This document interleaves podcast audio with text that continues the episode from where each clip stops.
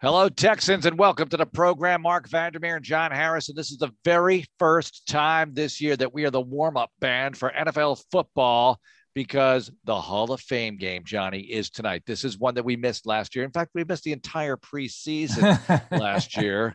So we don't have to get into that right now. But this is it. This starts it all. There is no more weekend without football, college or pro, until the end of time, February. So this is going to be awesome just to see something, even though the starters aren't starting tonight. How are you doing? Yeah, I'm doing I'm doing great. Um, I hope that you and Clint Stoerner can get this whole thing squashed. I don't know if you had a chance to hear this. What's that? But Clint Clint was not very happy with you from this afternoon. Why? Because you guys were blocking his view apparently at practice. he was sitting in the room where the press conferences are, and he could see right through the field too. And yeah.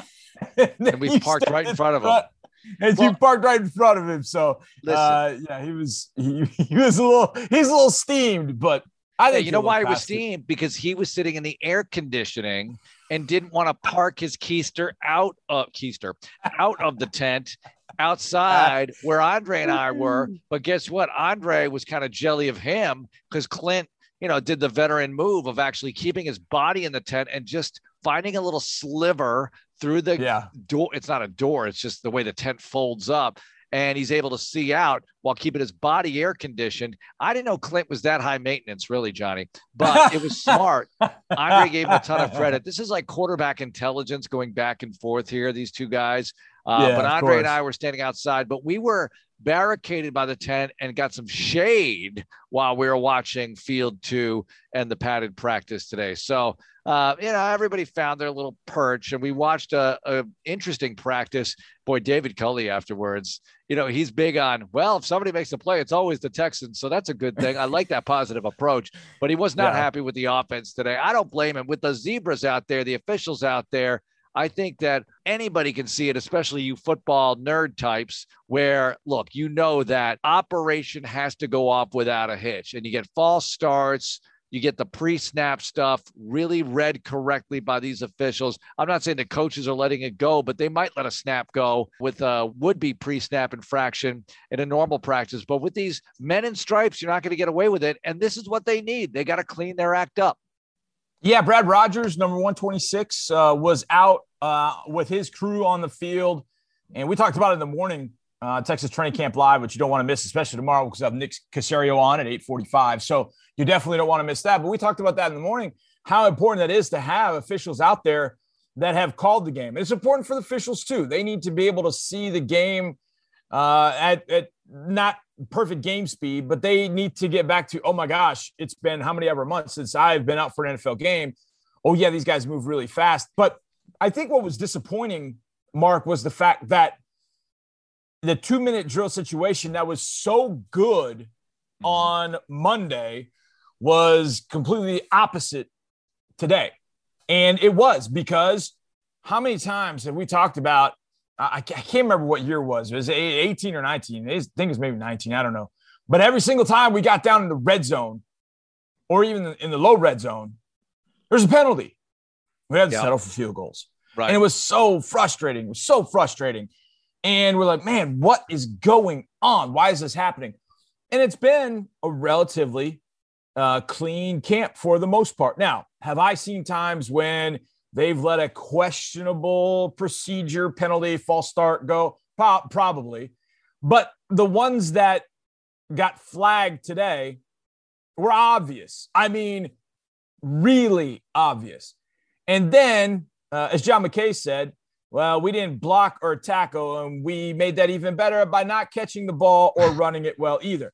Well, right after, you know, well, we had a false start, and then we compounded it with allowing the quarterback to get sacked. And that was pretty much how the two minute drill went. And I could see Coach Culley being upset. Look, if the defense beats the offense, fine. But if the offense beats the offense, no go. No go. That's a good point. And that's what happened. The offense beat the offense. Now, the defense, like I said, had a couple of sacks and made a couple of plays, but it was to a point where you know Davis Mills had to bail out the second opportunity on a fourth down play, and Jordan Veasy made one heck of a catch on the other side yep. of the field. All right, reset. You got time now. Took a timeout. You're good. Get set up. Let's go. Davis Mills stares down at his receiver. Lonnie Johnson makes the pick, uh, and away you go. And I, I start thinking about this afterwards. I actually saw Lonnie uh, going off the field, and I, I was like, "Hey, Lonnie, uh, this got to be uh, this got to be one of many, huh?" Mm-hmm. And he's like, "Yes, sir. Going to be one of many." And he, with those cornerback skills, mm-hmm. and the, he looks just cleaner. Uh, as my dog is barking at me right now should... because she she thinks that she's the Texans' dog, the Texans' pup. and I'm talking to you, and she's really mad. I don't know if she thinks that Kirby's on the other side. She's very jelly. But Lonnie making that play today was hopefully indication of the range that he can show, the experience he now has at playing safety, and now he can build on that. And that hopefully is going to be a big thing for the Texans going forward. Well, I'd rather see Davis Mills uh, throw a pick in practice than in a game. This just in. And look, you can improve, and he has improved. It's just that, you know, you're just going to see some rookie growing pains here with Davis Mills or with any rookie in this league. And we talked about it this morning. Mahomes throwing what seven picks in a week or whatever the yeah. first year he was yes. the full-time starter when he's running with the ones. And you know, this stuff happens. And Trevor Lawrence himself throwing three picks the other day. This happens, and you got to learn from it. Just because I hit the ball in the water on the first tee in my first few rounds of golf doesn't necessarily mean I'm always going to do that. I have to right. improve from there. He has to improve from there. Right. Even if he was flawless in the two minute drill, he better continue to get better. Otherwise, these defenses will eventually catch up to you and kill you. So it's learning. It's definitely lesson time in Houston out there, the Houston Methodist Training Center turf. And I'm here for it. I mean, this is what we got to do. This is what we got to see. I do like what I'm seeing out of Tyrod Taylor. Uh, Johnny, I want to ask you this. It's time to, you know, get into it a little over a weekend. I believe the defense, and I've been saying this, they do have players, they do have a chance to be pretty good. And by pretty good, I mean, look, slightly better than average, like my golf game. Okay. Maybe they're that. Maybe they're better than that. I don't think they're really worse than that, but we'll see when they play the teams on this schedule. But I just think they have enough playmakers to make enough stops that if the offense can capitalize with the running game and if the defense can get, can get them some takeaways, we might see some pretty good results here. But what do you make of the defense so far? What you're seeing? It's hard to assess without them facing another offense. But what have you seen so far? I've used, well, you and I have used this reference a few times uh, to Moneyball.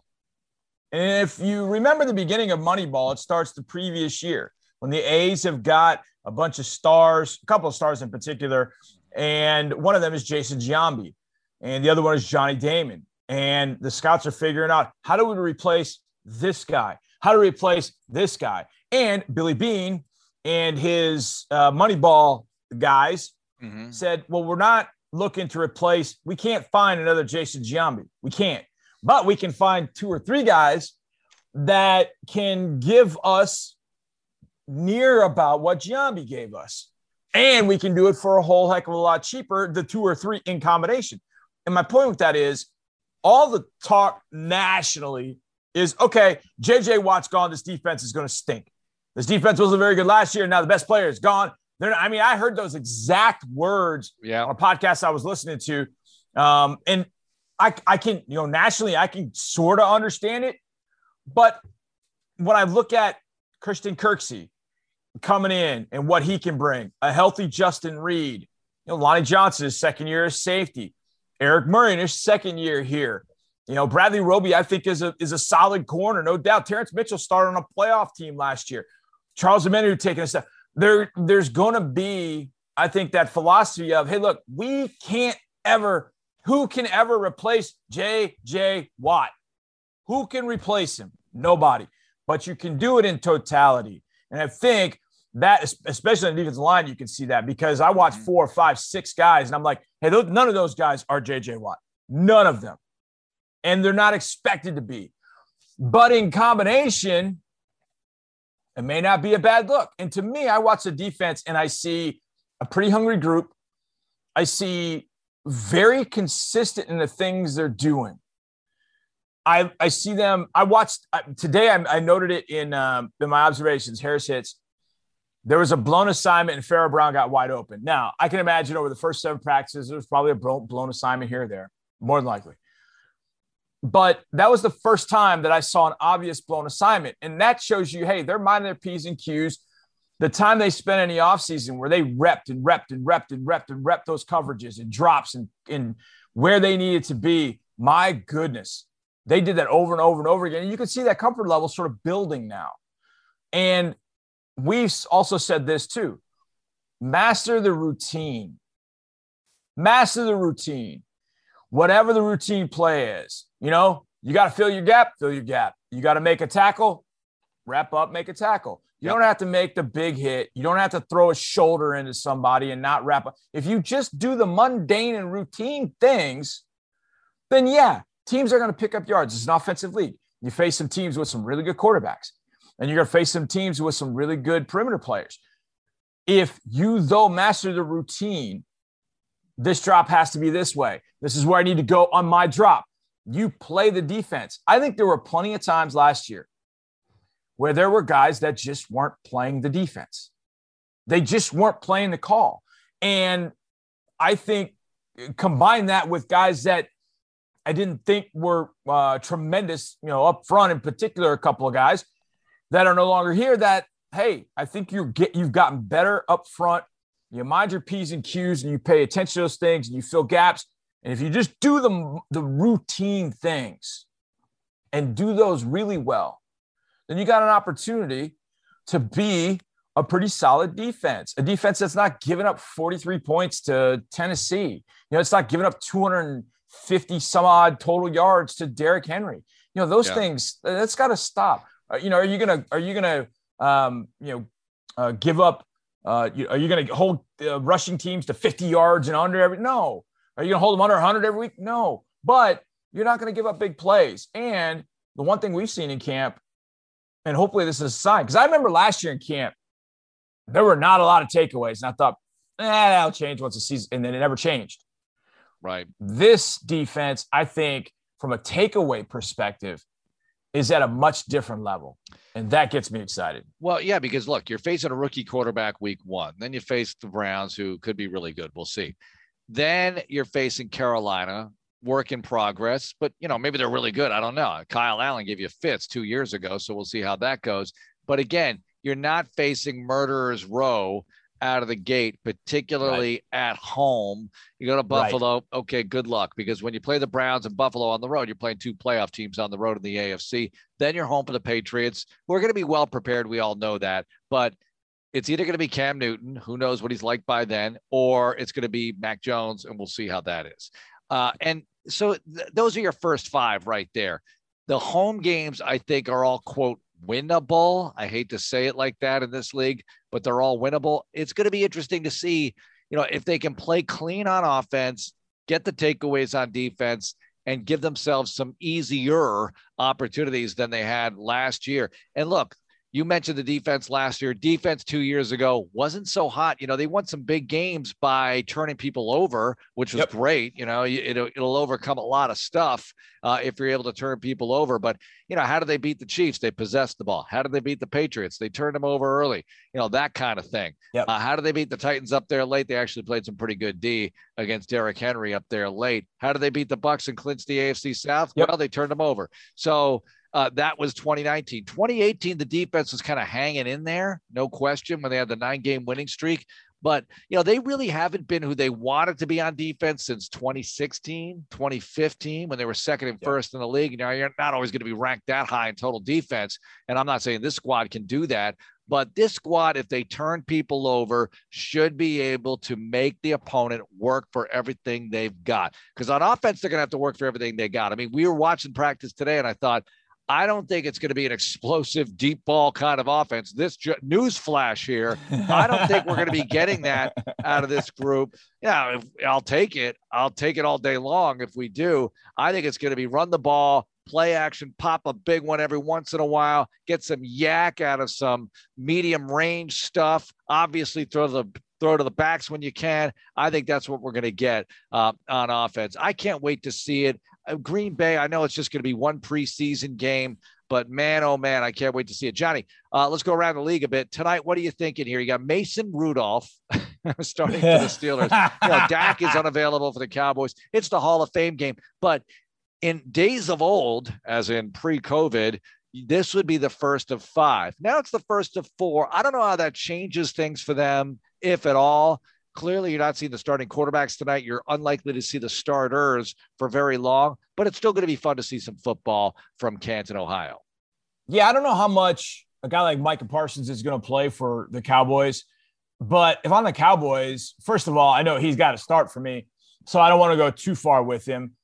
This guys have played football since January 2020 when he played in the Cotton Bowl because he opted out of 2020 due to COVID. And so he sat out 2020. So, yes, didn't take the pounding on his body, but it's going to be a little bit of rust. So Micah Parsons, and you know me, I, the rookies, guys I haven't seen, those guys are going to be interesting to me. And then on Steelers side, same sort of thing. I mean, Najee Harris is, uh, uh, he's, I would imagine he's got to be the starter in Pittsburgh at running back. So I don't think we'll see much of him, but to give him a couple carries in yep. his first game as a pro, I think that's going to be important. Maybe throw him one in the backfield, get him two, three carries, get him a catch, get him out. But just seeing him for the Steelers, I think the Steelers, as crazy as it sounds, I think Najee Harris is going to be a big factor as long as the offensive line just doesn't completely melt down. And I'm not totally convinced. There's no Pouncey, there's no DeCastro, there's no Villanueva. This could be an offensive line that struggles mightily in Pittsburgh. And Najee Harris may be the unfortunate beneficiary of that. But I want to see him in Steelers colors and see how he looks. Yeah, I do too. I mean, look, I'll watch any kind of football. You know that. So I want to see that tonight uh, in Canton, Ohio, Hall of Fame game. A game in which the Texans can participate at some point again. This was the very first game of franchise history yep. back in 2002. Do you remember who called the game? Well, I know you did. Well, I mean, I'm talking about TV nationally. Okay. Of Ooh, course. I'm trying to remember. Um, was that? Was, why do I think that game was on ESPN? It was Al Michaels and John Madden. Oh, that was the call. Wow. Okay. Wow. And I'll never forget the day before we were on the field and we met Al Michaels and Kerry Collins was walking around and I talked to him for a bit because I interviewed him as a redshirt freshman at Penn State. Oh my wow. gosh, that was a long time ago. Uh, Melissa wow. Stark was there. And yeah. the big story from the Texans' participation in the Hall of Fame game, broadcast wise, was I think there was one bathroom at the stadium at the time. It's the Tom Benson Stadium and it's all souped up and very nice. But they were holding the bathroom at the ha- hey guys, we're holding the bathroom for John Madden. I'm like, first of oh, all, gosh, we don't want to get in the way of John Madden. Second of all, nobody's going to want to use the bathroom after John Madden. So I guess we're just going to have to wait until the post game show to use the facilities here or somewhere else. I don't know because like no one's going in there after Madden goes in there. That's what I remember about the Hall of Fame game. I also remember Billy Miller uh, catching a touchdown pass in that game, and he had eventually caught the very first touchdown pass in team history against the Cowboys. That was also the Jeremy Shockey game, wasn't it? Jeremy Shockey with the truck. Yeah, Kevin he, yes, I, that was one of the things I remember watching it, Getting excited to see. Uh, you know, my my hometown, Houston, the Texans back on, and yep. Shockey goes nuts. And you obviously had seen him down with the Hurricanes. Yep. But that was that was a little different type of Shockey. I mean, in Miami, you know, he did his thing, but there were so many stars. And then all of a sudden he gets to the Giants and he kind of unleashes, and you're like, oh wow, this guy's really good, very nasty, kind of a early 2000s George Kittle type. Boy, he was he was a manimal. My goodness, really good he caught the uh, go ahead touchdown in wide right three at the Orange Bowl when the Canes beat Florida yep. State. Uh, but yeah, I remember that one. And Seth Payne talked about the scrimmage. You guys were talking about it this morning that the Texans had with the Cowboys August 2nd, 2002. It was only three days later they would participate in the Hall of Fame game. It was kind of funny that way that you had a scrimmage on August 2nd and – Seth was noting how Dom Capers held back the starters for much of that scrimmage. Yeah. Well, they had a Hall of Fame game a few days later, and you only had so many bodies. You know, so you're basically playing almost two games in three, four days. And then that was the first of five preseason games, right? And yep. I'll I'll never forget preseason game three, which is week two of the preseason as it stands, or as it would stand pre-COVID. And Charley Casserly being on the pregame show, hey, see, we got another one tonight. Like it was just one after another after another.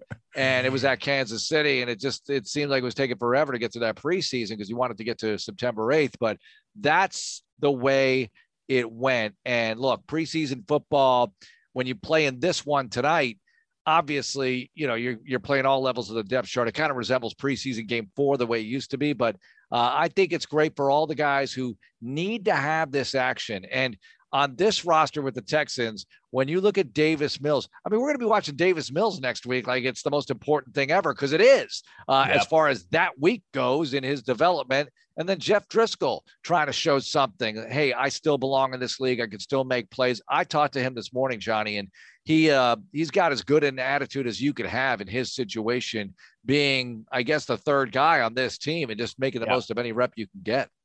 Yeah, that's what the number three guys got to do. And the other aspect of it is, look, I'm going to show what I can in camp, but I do know I'm going to get a lot of reps in those preseason games.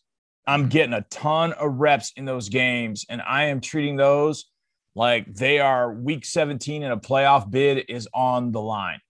And that's the way I'm I'm going to treat it. So it's not as if, hey, look, practice, uh, practice is no, no, no, whatever. Practice is obviously still very important, but if you go out there as the number three guy and you do something, I remember Tom Savage in 20, when we go to Denver? 2014? 2014.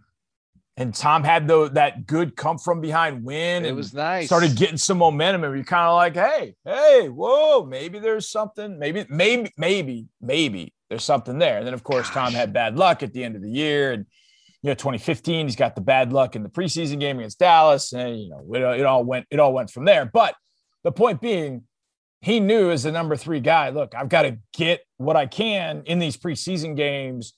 And yeah, there might be some guys on the sidelines that are in hats and jerseys, you know, second half because they got a starting spot locked up and all that. But I got to go treat this like the Super Bowl. And I think that's the way Jeff will go about it. Yeah, I think so too. Uh, it'll be fun to watch them operate. That's one week from Saturday at Lambeau Field against the Green Bay Packers.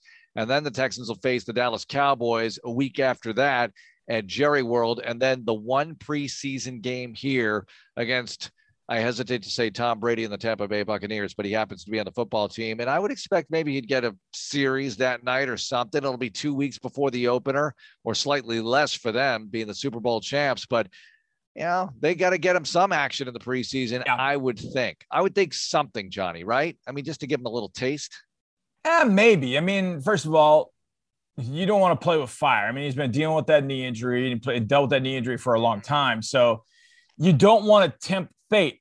You also have a situation in Tampa Bay where he's not the number two, but he's the number three. But you want to see what you got in Kyle Trask. Yeah. In Tampa Bay. Yeah. So you really want to see, hey, look, man, we put a second round pick on this guy. We've got to see, first of all, can he overtake Blaine Gabbert?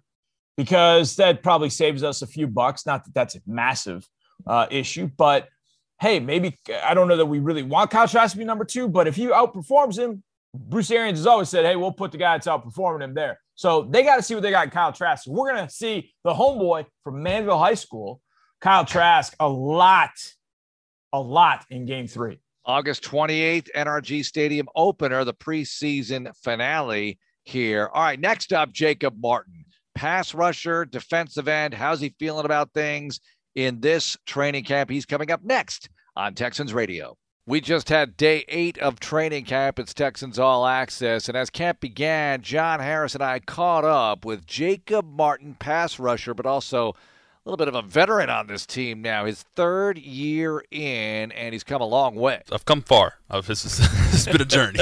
yeah, but uh, it's it's awesome, man. It's a, it's a it's a dope feeling, you know, to be able to lead guys in, in the right direction. You know, mm-hmm. so I mm-hmm. think that's awesome. All right, I'm going to ask a question. I know it's on the tip of anybody's tongue that has thought about this, and you know a question I'm going to ask. You ran a 3 4 last year. Now it's a 4 3. How does that change things in your world? Nothing, man. It takes me back to my DNA honestly, you know, I'm, I'm, i was excited about the change. Um, I'm just really just been waiting for an opportunity to, to play in a 4-3 again. Um, you know, that was my bread and butter at Temple University. Um, not having to, to be in coverage or things like that and just be a, a true defensive end, you know, uh, base down reach, you know, mm-hmm. those are things that I, that are, you know, uh, easy money for me. So So you were, I mean, for people out there sort of panicking about it, you're saying, "Hey, man, this is a return to sender, basically." This I, is- this I'm is- comfortable. In this is why I got drafted. This playing in a four three is the sole reason I got drafted. I didn't play. I've never played in a three four until I got here. What's the key playing a four three versus a three four? Like you mentioned coverage. Obviously, in three four, you're more involved in coverage. Mm-hmm. But playing a four three defensive end, how is that different? My hands on the ground. You know, uh, uh, less to see, less to think about. Um, you know, it's it's really I could play a whole lot faster. There's not a whole lot of thinking involved. I don't have to see who I'm matched up against. I don't have to I don't have to look at the wide receiver splits or um, you know, now I'm really just focused on the backfield sets and whatever the offensive line gives me. So That's excellent. Jacob Martin joining us. What's Lovie Smith like in the rooms? What's he like to listen to as he's addressing the whole group? you know, that's a, another legend of the game. You know, it's someone who, who knows defense. He knows NFL defense. Uh, you know, and he's, he knows pass rushers. You know, he's uh, has had, had some success with uh, the guys he's had in the past. Um, so uh, he's a great coach, great guy to learn from, great guy to listen to, um, and really just uh, uh, to learn football from. You know, he's a great football mind. Um, real good at answering questions or asking questions and uh, making his guys think. So I, I like that. You mentioned pass rush. There's obviously a lot of technique work, which seemingly is very scientific, seemingly, on a pass rush. But there's an art to it as well. How do you kind of bridge the gap between the two to make sure that you stay kind of innovative and kind of artist-like, but yet you're still ho- you're still honing in on the technique that's needed? How do you match art and science, so to speak, to be a great pass rusher? Well, man, I, how I think about pass rushing, like you said, I think of it as an art, right? Uh, and and with art, you know, you have different kinds of paint brushes, right? So uh, with pass rushing, um, you know, you just got to figure out what paintbrush are you. You know, are you a power guy? Are you a finesse guy? You a little bit of both. You know, uh, when I mean power rushers, that means long arms, bull rushes, you know, stabs, stab clubs, and things like that. Um, or if you're a finesse guy, speed guy, you know, that's more spins, chop clubs, you know, uh, things like that where uh, I'm using more of my speed to my advantage to set up uh, rushes and things like that. Um, I think those are those, and how you how you marry the two is you figure out what brush you're going to paint with. Yep. And once you understand that, then now you got to figure out, okay, how can I? Because every, everyone moves differently. Uh, everyone has different steps. Everyone has different techniques or different, you know, capabilities with in terms of their body. Um, you know, but I think some of the best pass rushers are kind of on, on, on, excuse me, unorthodox. Yeah. You know, Yep. uh, like it's, it's hard to mimic Von's rushes. It's hard to mimic, you know, Frank Clark's rushes. Yep. You know, it's hard to mimic, you know, um, Khalil Mack's rushes or Za'Darius Smith's rushes and things like that. Um, but I think that's what makes guys unique. You know, un- them understanding what they can do physically, and then mastering that. So now it's it's not a thought; it just happens. Like when people ask me, like, "What do you think?" Like I have my go-to rush, which would be a chop chop swing, yeah. right? Um, that just kind of just happens. I really don't really think about it. It just it Natural. happens. It's just because I've practiced it so much. You know, my first two years in the league, I if you go back and watch like my Seattle film or even my first year here, uh, all I did was throw that. Whether I won or lost, I was throwing it just to get the repetition of it, the muscle memory of it. So Yeah. like when I'm in the position to throw it, it just it just comes naturally. Interesting. All right, so we talked to Maliek Collins, and he mentioned your name specifically when we talked about the talent on the D line. So, what about the talent on the D line, Jacob? What can you tell us about what's up front this year? Because there are a lot of new guys, like we said. you know, picking up Maliek was like a was huge. You know, having a having a, a boss three technique that can get off the ball and uh, has very versatile moves. You know, he can power rush. You know, he's very athletic. He can spin. You know, he can chop. Um, you know, then obviously coming back and playing with Chuck again, um, and his and his variety of moves, and um, and then adding Shaq Lawson and um, Jordan Jenkins. You know, and uh, obviously I'm excited to see you know John Greenard. You know, step into his role. I think he could be a really good football player. Um, but really just excited to see how these guys work. You know, and I had opportunity to work with some of these guys, uh, VT and um, uh, Jaleel, uh, over the break, and you know the guys are looking good, and I think the chemistry is going to be great, and it's really just going to come down to working those rushes with each other in practice and, and the preseason games and things like that. You mentioned you've got a pet move, and I would imagine every guy that's a pass rusher has a pet move. So, what does it take to learn a new move? Pitcher's got a fastball slider. He wants to learn a changeup. He can go through years sometimes to learn how to throw an accurate changeup and do that. What's it like to try and learn a new pass rush move that you want to try and incorporate, something that counters off what your best move is? How tough is that to incorporate into your into your game to bring in something new, if you will? Right, and uh, so last year, you know, my biggest thing was coming up with a counter, Yeah. a counter that made sense in terms of okay, uh, because a lot of people think you were going to win on your first move often, and have I won on my first move? Yeah, I have. You know what I mean? But uh, sometimes you get caught. You know, so being able to counter off that first move where it's it's fluid, you don't want to have to chop or chop your feet at the top of the rush or Yeah. slow down at the top of the rush. Um, so being able to, to counter off the chop swing, which would be a, you know a spin, you know I could uh, fake the chop, fake spin, whatever the case may be, or come inside, whatever the whatever the case is. You know, developing rushes that okay, I know how I set my game up would be okay. I'm going to power first, even though I'm not a power rusher, Right. I'm gonna go to power first, so they don't know really know how fast I am, right? And then they're thinking I'm gonna come out the second time in power rush. I may touch and go, right, or or may you know ghost, right? Von has you know mastered the ghost, Yeah, yeah. you know, so learning What's, from what's the ghost for the listeners? What's the ghost? Right. So it's like you're going into to power rush, right? Right. Like I may I may throw my inside arm, um, like I'm going to long arm them, you know, and I'll take the arm away, and when because You disappear. Ah. and I and I ghost, I ghost underneath his hands. You know, uh, a lot of offensive linemen are, are ri- this league is amazing. The, the talent in this league is amazing, and offensive linemen they they're they study just as much as we study, Of course. You know, and uh, they kind of know us almost better than we know ourselves. Yeah. You know what I mean? So um, being able to to it's almost like magic. You know, trying to sell something that you're Right. that you're taking away. You know, so you get them you, you get them to stop their feet or to brace for that long arm for that power move to power down. It would be the, the technical term for them. You know, and and then abusing their my you abusing their athletic ability to mine. You know, Yeah. Right. I'm more athletic than them, so I can start and stop a lot faster. So um, selling selling those types of rushes. No doubt. All right, you ready for some either ors? Yeah. These are pretty easy. Some. You got to pick a new professional sport, either soccer or baseball. I got a question. Is it is this like You pick one. is is the soccer in America or is it like world soccer? Premier League soccer, Major League Baseball. You're at the height of either sport. Any Premier League you want. Could be the German league. Could be Yeah. La Liga Oh, could be what you want. But I, Premier League is the one most people know. Mm. so I would say Premier League soccer, man. Okay. All right. I'm good with that. Either Larry Bird or Steph Curry. Phew. In like a regular season, I just Steph Curry, man. I'm gonna make a lot of people mad with that. I love Larry Bird. I would probably Okay. say that. yeah, I, I probably would too. See, Larry Bird was a good three point shooter, great shooter, but Steph Curry has mastered it. Okay. Yeah, well, that's because the three point shot came in Larry's first year in the league. Nobody was shooting it. Gosh, I feel like I got to defend Larry Bird. I can't. What, is, Yeah. what has become of me that I've got to defend him? Okay. Um, Instagram or TikTok? To Instagram, Okay. Cheat meal. Do you have a cheat meal? I do. You have like zero body fat. You I have a d- cheat meal? I, I, I, I don't have to watch what I eat, so Yeah. you know, try to sneak in a cheat So meal. you're good? Okay. Yeah. So with your cheat meal, do you want more appetizers and no dessert? Or do you want fewer appetizers and gotta have dessert? Appetizers. You Gotta gotta- have apps. No desserts? No desserts. You don't like desserts? I like desserts, but like if I'm at a restaurant, I I think about it like I know I rarely ever order desserts at a restaurant. What's your cheat meal? Whew. Uh, Like you're just letting go. man, I have a few, and Houston's a great food city. Of course. You know, uh, so I would say turkey leg hut. You know, Oh yeah. or Gus's, Yep. or Gus fried chicken. Mm-hmm. hmm or uh, there's actually this like most slept. I think the best bar. I love barbecue too. So like when I when I do honestly, I take the bag. Scrap the other two.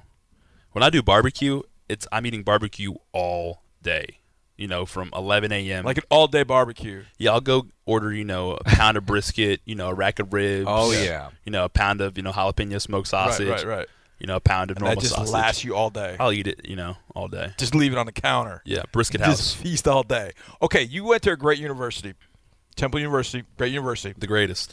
I'm gonna wipe that out. I'm gonna force you to go back to school, play ball, Mhm. but you got to pick another school, either USC or Alabama.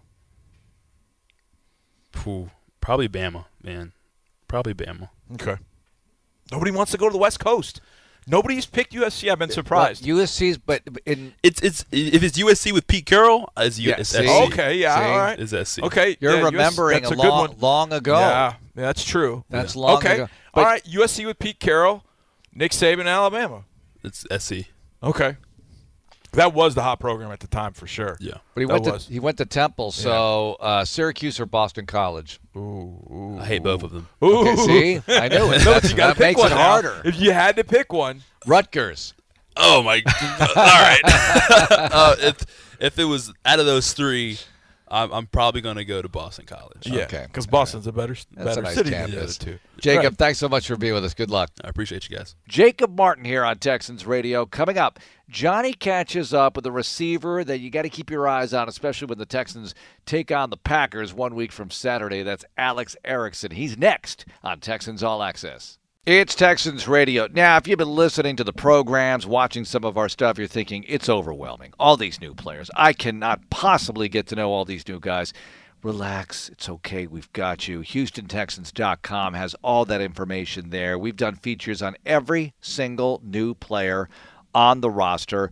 And if you just want to sample a few, well, go ahead and check out the one on ones. Deep Slant interview with Deepy. She catches up with a player every day. Drew Dougherty's 12 questions. Real fun way to do that. And if you just want to find out what's going on at practice, Deepy's notes and quotes. She puts those out every single day.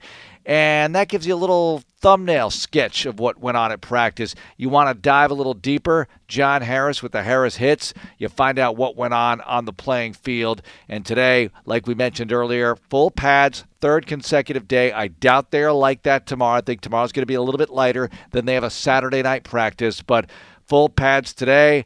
They went through more two minute situations. They did a l- little bit more red area, especially in seven on seven. So it was cool to watch some of that stuff. And again, everything is a work in progress. We'll all see it together. Preseason game number one, one week from Saturday night at Green Bay. Right now, and speaking of Green Bay, that's in the state of Wisconsin. Alex Erickson went to the University of Wisconsin, and John Harris had a chance to catch up with the sixth year wideout. You know, it's not often, and sometimes, sometimes, well, over the last few years, we got to know somebody from Wisconsin very, very well. I've got another Wisconsinite next to me, Alex Erickson. I got to say, Alex, I am really excited for two reasons. One, A, you're just here. You're a good dude. You're here. But secondly, seeing you with key punt returns against us over the years and making a play against us, kind of want that for us and not for the other team you used to be with. But I'm glad you're here, man. yeah, I'm glad to be here, man. It's a it's a great opportunity for a lot of us, and really excited what we're building down here, and just uh, honored to be part of it. I haven't had a chance to talk to you this offseason, and I've asked this of other guys, and you know, the, the answer is you know a lot of opportunity. There's some new things going on here, but why for you did Houston make the most sense? Yeah, it was. Um, you know, I've been in Cincy the last five years, and uh, enjoyed my time there. But it, you know, it was time for, like a lot of guys say, new opportunity, a chance to to build something down here, and um, you know, there's a lot of a lot of us are in the same boat of you know. We played a lot of ball, been uh, other spots, and now we're here, and um, so the competition level is so high, and you know, whatever. You can't worry about the numbers, can't worry about any of that, but it just it makes you improve every day because someone's pushing you, and we're all pushing each other in the right direction, and um, that's how we all get better. A lot of guys here are on second team, some third team, whatever the case might be. This is the first time you've changed teams. Yeah. You've known Cincinnati, you've known the Bengals. That's what you've known. Now you come here and things are different. How's that transition been for you? And how's it been uh, as you look around the room at the other guys that are here for the, you know, seeing their second team or third team?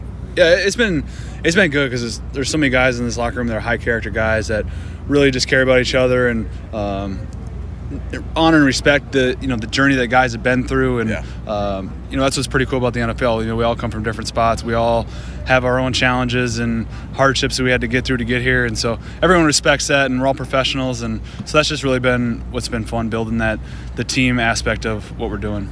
Okay, I'm going to assume, like most kids that grow up in the state of Wisconsin, it's Brewers, Badgers, Packers, and the Bucks. Am I sir. right with that assumption? Yes, sir. Go Bucks. That's where I was going to go with this. Man, as a kid that grew up, I, I was born in 1972. Bucks won a championship in 1971, so I had not been alive to see one. How cool was that to see Bucks in six and actually get it done? Man, it was awesome. It's uh just because the way the NBA is now, you know, they build these super teams, and the Bucks did it through the draft, did it through the guys Yeah. they had, and, you know, Giannis staying there, and so I think that just makes it even more special. And then, you know, being a small market team, um, the city, you know, blue collar city, Milwaukee, uh, really rallied around that team. The whole state did, and uh, it was pretty special to to see them win the win the world championship. We were talking to Eric Murray the other day. Interview was going fine, but then we brought up the Bucks, and it just went to a totally, totally different level. Okay, I started this with Max Scharping the other day. We just happened to see somebody going across the field. I was like, "Hey, say something nice about." I was like, "I'm going to do this with everybody." All right, so say something nice about Brandin Cooks. Brandin Cooks, man, Brandin, I appreciate you, your leadership in the room, uh, the way he works. You know, he's the most talented guy we have. He's the most most accomplished guy we have. But he's also one of the most hardworking guys we have, and that says a lot about who he is and the type of person that um, is leading our room.